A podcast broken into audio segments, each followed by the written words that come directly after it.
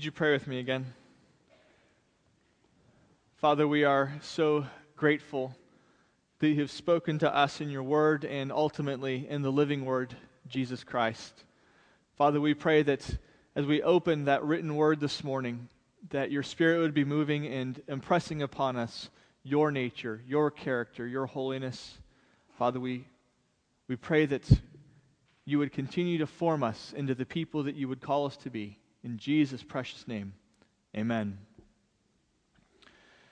Well, I have a slightly embarrassing confession to make. I grew up nearly my whole life in the state of New York, and I have never once been to New York City. Never once. Uh, my dad just hated the city and would never, ever, ever take us there. But there's plenty of New York State outside of those five boroughs to explore, and we did a good bit of that. Uh, we saw wonderful state parks, and my favorite place on earth happens to be Letchworth State Park. So if you're ever traveling through New York State and you see a sign for Letchworth, make sure you pull off. It's this wonderful gorge, deep, deep canyon carved out by a river. Uh, the river actually has a series of, of three waterfalls in it, each, well, they're separated by about a mile, half a mile each, and they're gigantic. More water flows over those three falls than flows over Niagara Falls. And it's a lot less of a tourist trap. So it's wonderful. At the lower of the three falls, there's a great big stone bridge that you can walk out on, and the water is going right under you. The waterfall is going right under you. Right next to that great big stone bridge, there's a rock that kind of juts up out of the river almost like a thumb. Some people call it Cathedral Rock. Eh, a lot of people call it Sugarloaf. It's about a 100, 120 foot tall cliff just jutting out of the river there. If you go down to the base of that rock, Sugarloaf Rock, there's a sign that says, Do not climb. I really don't know why they bothered. Um, signs are not a very good deterrent for stupid 22 year old college guys. I climbed Sugarloaf with three friends, and because there's water at the bottom, you gotta jump, right? Actually, I was the only one that, once we got up there, did jump.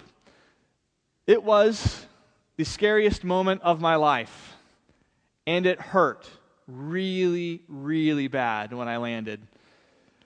And then the park ranger showed up, and as I was sitting in the back of the park ranger's SUV, and they were writing me a, a ticket for disorderly conduct, I, she was telling me all these stories of people who had jumped off Sugarloaf and had been seriously injured, broken bones, paralyzed. Just the summer before, someone had died jumping off Sugarloaf Rock. And I remember sitting there thinking, why don't you post that? You know, uh, uh, the sign just isn't enough. Uh, the sign out of the context of these stories is meaningless. But you put the sign and the stories together, and all of a sudden, now I'm not saying it would have made a difference. That would be underestimating my level of stupid at the time. But maybe, right? This morning, we turn our attention to Exodus chapter 20. And it's a part of this series that we've been, we've been doing Ancient Stories, Contemporary Truth. And the outline of my sermon is very simple 10 points. No, I'm just kidding. Um, it, it, this passage almost seems like it doesn't fit in the series, doesn't it? Contemporary stories I'm sorry, ancient stories, contemporary truth. All, all, the other sermons have been based on these, these narratives, these stories with, with plots and conflict and tension, and they, you know, they build to a climax and then they resolve it. You don't see any of that here. Uh, the Ten Commandments aren't a story. But like that sign on the bottom of Sugarloaf Rock, when you place them in the context of the story, they make so much more sense. They have teeth, they have meaning. Uh, this morning, we're looking at the Ten Commandments, and, and they're not a story, but they're a part of this overall story, this great big drama that is unfolding in the Old Testament. And if we see, if we fail to see how the law connects with what precedes it and connects with what comes after it, we're bound to misunderstand their significance. In fact, that's led to some monumental errors. Errors that, that threaten the very nature of the gospel and distort Christian living significantly. See, our, our adversary has always tried to make God's law seem arbitrary or capricious.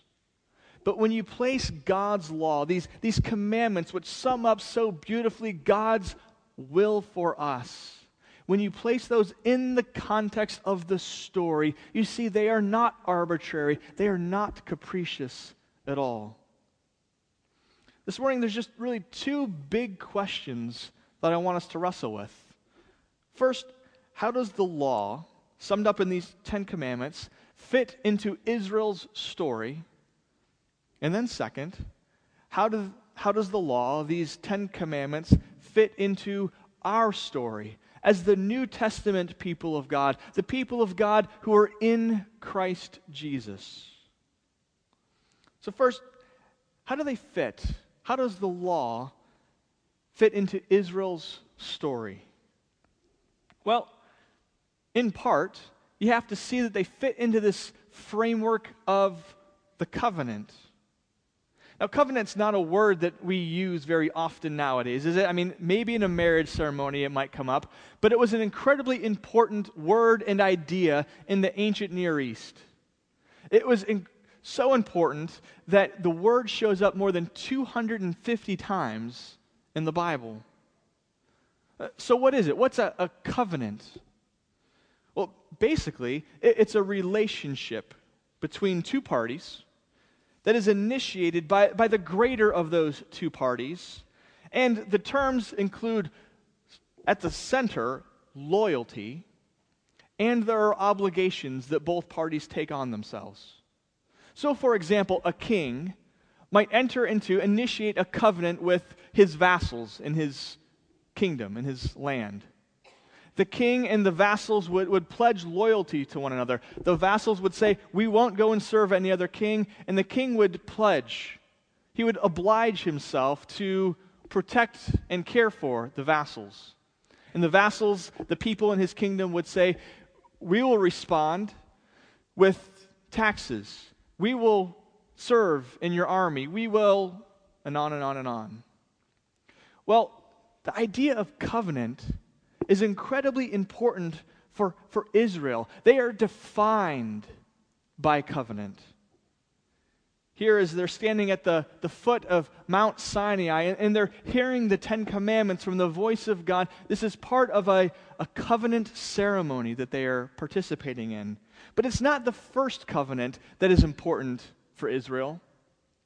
If you rewind history, some 400, 450 years, God had entered into a covenant with a man named Abraham. Abraham becomes the father of this nation, Israel. God had come to Abraham while he was living in a place called Ur of the Chaldeans and said, Abraham, I'm choosing you. I'm making a covenant with you.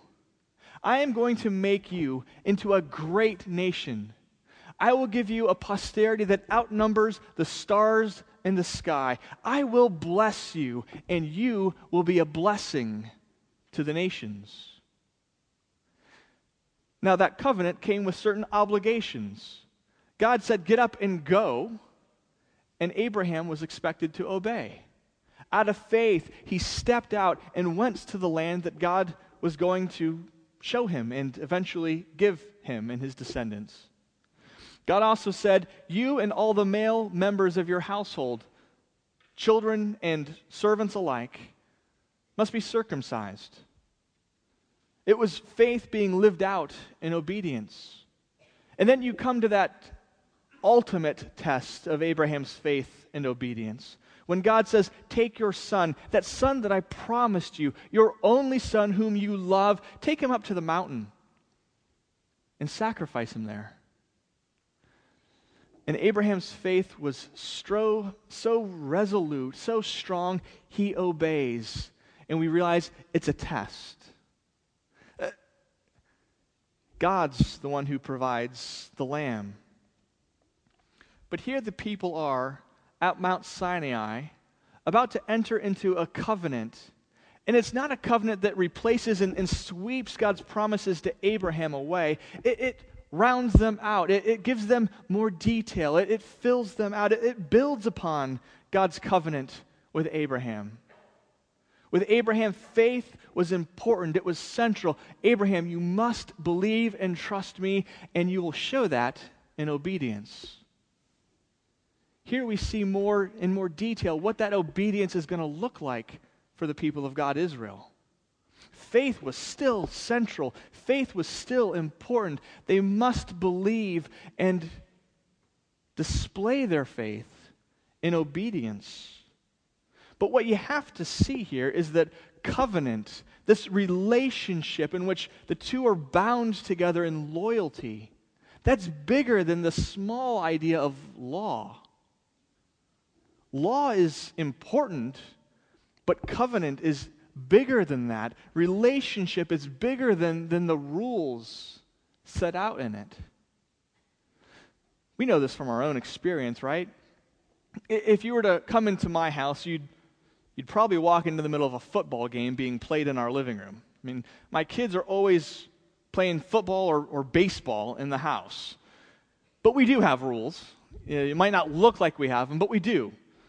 When they tackle each other, they can't tackle each other onto the couch. You know, we don't care if you get rug burned, we don't care if you break a bone, just don't break the couch. And don't bleed on the couch, you know. Uh, so we do have rules. They're rather Spartan rules, I, I understand that, but we do have them. But none of you would think that those rules establish or define my relationship with my kids, right?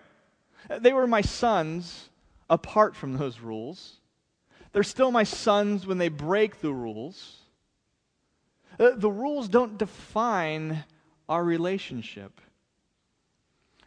So it is with the, the law. It didn't establish Israel's relationship with God. That predated, preceded the law by hundreds of years. And it doesn't entirely define the relationship either. You could say it, it defines the contours of, of love and what love is going to look like in the relationship. Uh, but the relationship is central. God says, if you love me, you won't worship any other gods. If you love me, you won't misrepresent me by, by creating images that don't represent me adequately at all. You won't blaspheme misuse my name. You won't profane my Sabbath. If you love each other like I'm calling you to, you won't steal from one another. You'll honor your father and mother. You, you won't lie and bear false witness. You certainly won't murder or steal your partner's or your neighbor's spouse. You won't covet one another and what you have. The relationship is bigger. The rules, the law is a part of that. But it doesn't define the entirety of the relationship. You have to see the law in the framework of the covenant. And you have to see it as a part of the landscape of God's redeeming grace. The covenant that they are about to enter into, which the law is a significant part of that, the covenant is based in grace. I mean, just the very first words of chapter 20, and God spoke, indicate that. Israel is a collection of needy, sinful human beings, and God spoke to them. Uh, God is in relationship with them. God is binding himself to them. How do you explain that? Only by grace. By grace.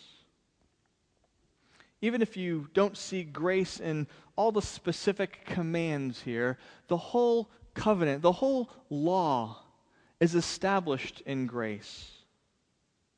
The part of the Ten Commandments that usually doesn't show up on monuments is verse 2.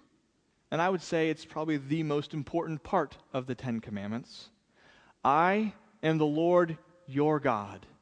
We're bound together. I am your God who brought you out of Egypt, out of the land of slavery.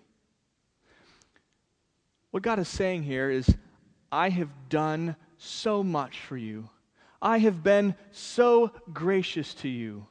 I heard your cry when you were in Egypt, and I remembered my gracious promises to Abraham, your forefather.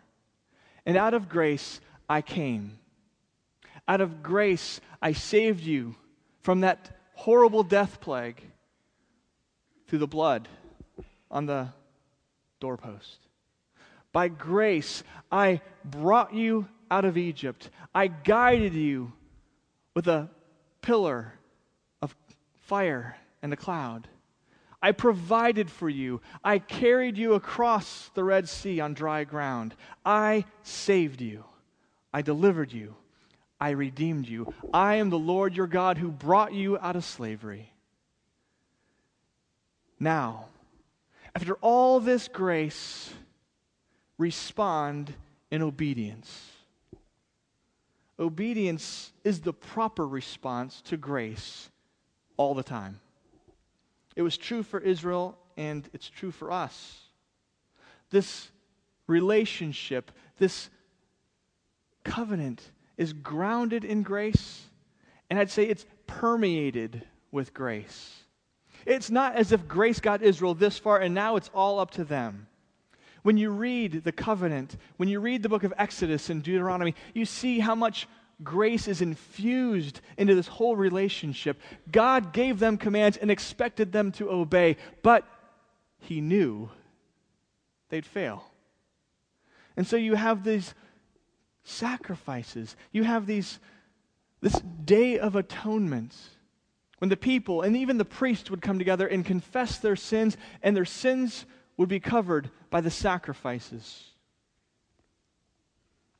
Grace is all over the place in the Old Testament, even in the law. You, don't understand the law unless you see it against the landscape of God's redeeming grace and in that framework of covenant. You also don't understand the law unless you see it as part of the flow of God's mission in the world. God has a purpose for his community, a purpose for his people, Israel. And the law serves to shape them for that purpose.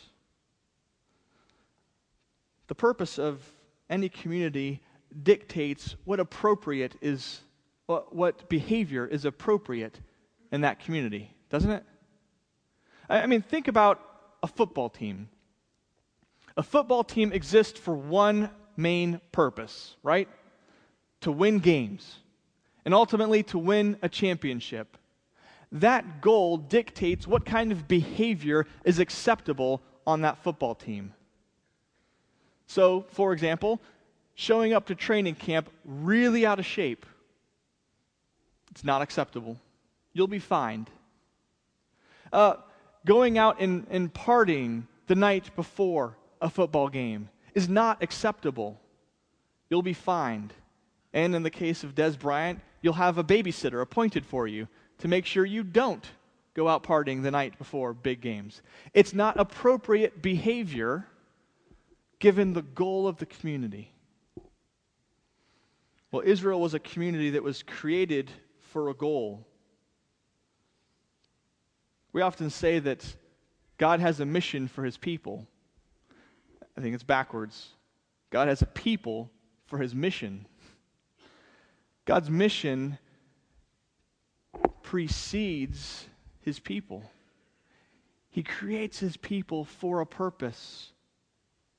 You see this all the way back when God calls Abraham. In Genesis chapter 18, God affirms his relationship with Abraham and says, You are going to have a son.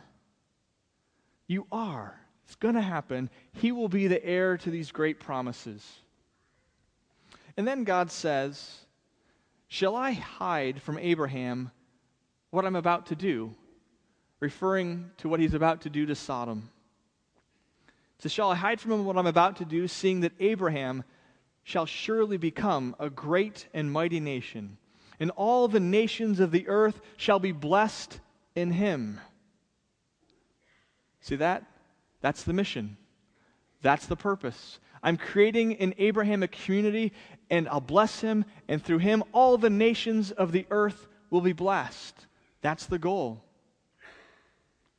But God continues For I have chosen him, that he may command his children and his household after him to keep the way of the Lord by doing righteousness and justice, so that the Lord may bring to Abraham what he has promised. The purpose be a blessing to the nations. That dictates what behavior is appropriate. Abraham, because that's your goal, because that's your mission, you have to teach your children and your household to keep the way of the Lord, to do righteousness, to do justice. If you are to be that light to the world, you have to stand out. You have to be a holy nation. See, the law that we read, the, the Ten Commandments, is a codification for Abraham's children of what the way of the Lord, of what righteousness and justice will look like. Their mission was to be a beacon. And God says, Here, this is how you will do it. Obey. So the framework is covenant, the landscape is grace, and the mission is incredibly important to understanding the law. But how has this changed for us? We're, we're the people of God in Christ. And we understand instinctively that everything has changed because of the person of Jesus Christ, because of who he is and what he has done for us and on our behalf. Everything has been transformed by the reality of Jesus Christ. So, how are we, as the New Testament people of God, to relate to the law? Well, let's think about it in those same three terms covenant, grace, and mission. Certainly, Christ comes and he institutes a new covenant for us, but only after fulfilling the old. Jesus steps into history, and, and though he's the Lord of the law, he becomes for us the perfect servant of the law. He shows us that the law is good. The law is good. It's just that people didn't have it within themselves to obey it. Israel throughout the whole of the Old Testament is shown to be an unfaithful servant of the covenant, an unfaithful servant of the Lord. Even under great threat, they couldn't, they wouldn't keep the terms of the covenant. The thing that they held most dear was the land and their identity as a nation under God. And God says, if you don't keep the covenant, if you are unfaithful, I'll take it away. And even that great threat couldn't motivate their obedience. You, you, think it should have been easy. I mean, after all, we're created in the image of God. We have his image stamped upon us indelibly. And Israel knew. God had told them expressly what his will was. And they still couldn't do it because the image has been radically twisted and sin has darkened our hearts. So the law shows that we have need of a, a radical, radical solution. Law and, and sacrifices kept sin in check, but that's not good enough. Christ comes not to keep it in check, but to kill it and to suck out its deadly poison. And so he places himself under the law. to fulfill all the law's demands for us. Not for himself, for us and all those who are in him. And only then does he institute a new covenant. On the night that Jesus was betrayed, he took bread and he took a cup and he said, This is the new covenant in my blood. But just like the Mosaic covenant didn't totally sweep aside the Abrahamic covenant, the covenant with Abraham, so this doesn't totally sweep aside, it builds upon what God was doing with Israel. In Jeremiah chapter 31, God says, I'm creating a new covenant for you. It's not going to be like the old that was so broken and powerless. It's a new covenant, but it's still a covenant. It still comes with obligations and responsibilities. Abraham, your responsibility is to trust me and obey. Israel, your responsibility is to trust me and obey. Here's how.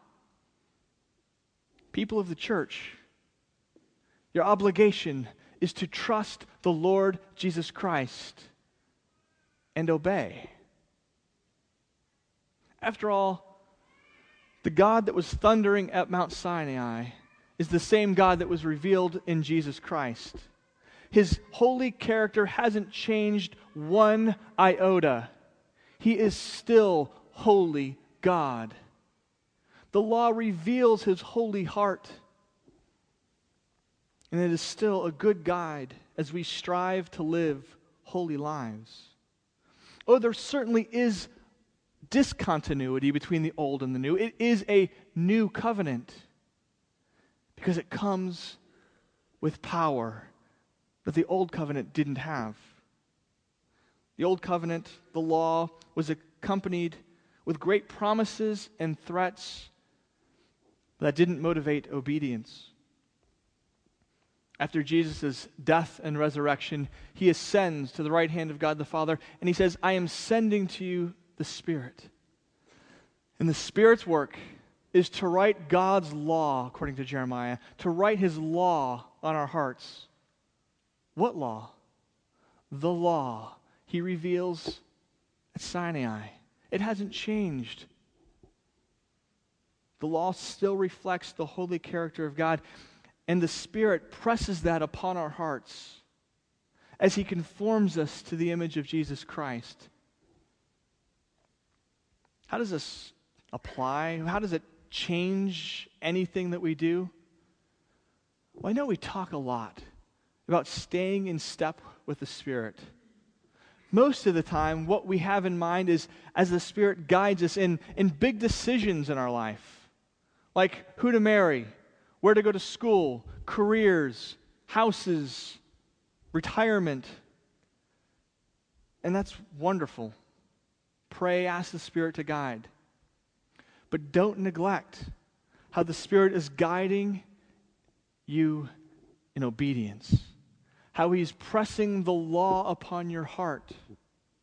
Walking in step with the Spirit means first and foremost obedience to the will of God. So, covenant still matters. We are people of the new covenant with obligations. And grace is still the proper motivation for obedience. In the Old Testament, sacrifices reflected the, the, grace of God. Obedience wouldn't be perfect, but people could find mercy and grace through the institution of the sacrifices. But in Christ, we have a more perfect sacrifice. Christ, the Lord of the covenant, becomes a sacrifice, takes on the curses of those who broke the covenant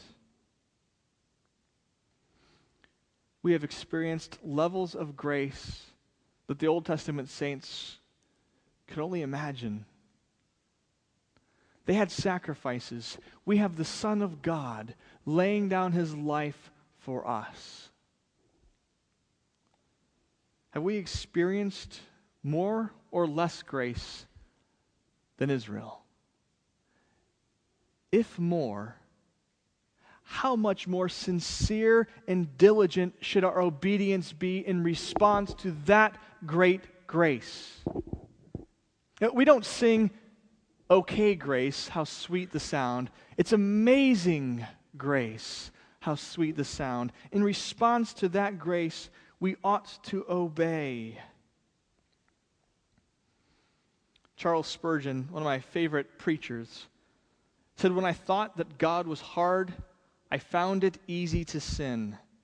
But when I found God so kind, so good, so overflowing with compassion, I smite upon my breast to think that I could ever have rebelled against the one who loved me so and sought my good. I remember in elementary school, I had two principals at the, the Christian school I was at, not at the same time. They didn't need that much discipline, but the first one, just to be honest, was a mean cuss. uh, I broke rules just to spite him. I knew I was going to get punished, but I didn't like him. He didn't like me. He was mean. And my way getting at him was to break more rules. Next principal, Mr. Terode, wonderful guy. I mean, I still broke rules. But when I'd go to his office and he'd sit and talk, I honestly felt worse because he was such a nice guy. I felt worse that I was disappointing him than about the paddle that was coming. His grace made me want to obey. His kindness motivated imperfect obedience, but obedience. We experience the grace of God daily in our lives, and it compels us at least to strive for obedience. Yes, we're still sinful, fallen people, and we will sin. But we go back to the foot of the cross and we find more grace. And that deeper expression, that deeper encounter with God's grace compels better obedience. Doesn't become a license to sin, it fuels the engine of gratitude that drives our obedience further. And that obedience is enabled and motivated by grace. So we just keep going deeper and deeper into debt to God's grace. And that's exactly how it's supposed to be. Grace still ought to motivate obedience. And as we're caught up in the mission of God, obedience becomes obedience to the law becomes all the more important. The mission of God is now seen in light of Jesus Christ. It was of him that God was referring when he said, Abraham, through you, I'm going to bless all the nations. Through Jesus, who comes through your line, all the nations of the earth will be blessed. Here on this side of the cross, God's mission hasn't really changed. We have more details, but he still has a cosmic redemptive mission, and he has chosen to include us in that. What a privilege, what a responsibility. Just like Old Testament Israel was saved from slavery and saved for a purpose, to be a light to the nations, so we have been saved from the dominion of Satan and from sin and death, so that we might be a light to the nations. We have been saved for a mission, saved for obedience and holiness. God's law shapes us, informs us, and fits us for that purpose. Peter, picking up on so many Old Testament themes, said God is creating us, He's shaping us, forming us to be a kingdom of priests, to be a holy nation. The law is a good guide in that. It reveals the holy will of God. Now, if we're honest, conformity to the moral will of God, obedience to our King is going to look increasingly odd as our culture moves away from its Judeo Christian heritage, won't it? Obedience is going to stand out in bold relief as Christendom kind of deteriorates and crumbles. And we can complain about it, or we can see it as a wonderful opportunity. As the world around us, as the culture around us moves away from its Judeo Christian moorings, our obedience to the King, our obedience to His will, is going to stand out. It's going to make us look odd, but it's going to shine the light on God's holy character, on God's righteousness. Obedience to the will of God is a way of life for his people. Uh, don't make the mistake of ever thinking it's a way to life. No, no. But it is a way of life. It would be a, a horrible misunderstanding of this passage of my sermon to walk away thinking you just need to try harder and obey better, and then you'll be accepted by God. The solution is far more radical than that. The law has exposed how deep our sin problem goes. Behavioral modification isn't the answer. Now, Jesus has offered a more radical solution. Put your faith in Him, be united to Him. He's taken the curses of disobedience on Himself. He's fulfilled all the demands of the law on your behalf. And He gives us a new us when we're united to Him. He recreates us. And so we go out committed to the law of the Lord, not to gain life, but as a wonderful, blessed, grace filled way of life. Would you pray with me? Father, we are thankful for your law. We can affirm what the psalmist says that your law is perfect, is more valuable than gold, even pure gold. It's sweet on our lips. Father, we pray that you would help us as our hearts desire to obey. Help us to do so through the power of your Spirit and to the glory of your Son, Jesus Christ. In Jesus' precious name, amen.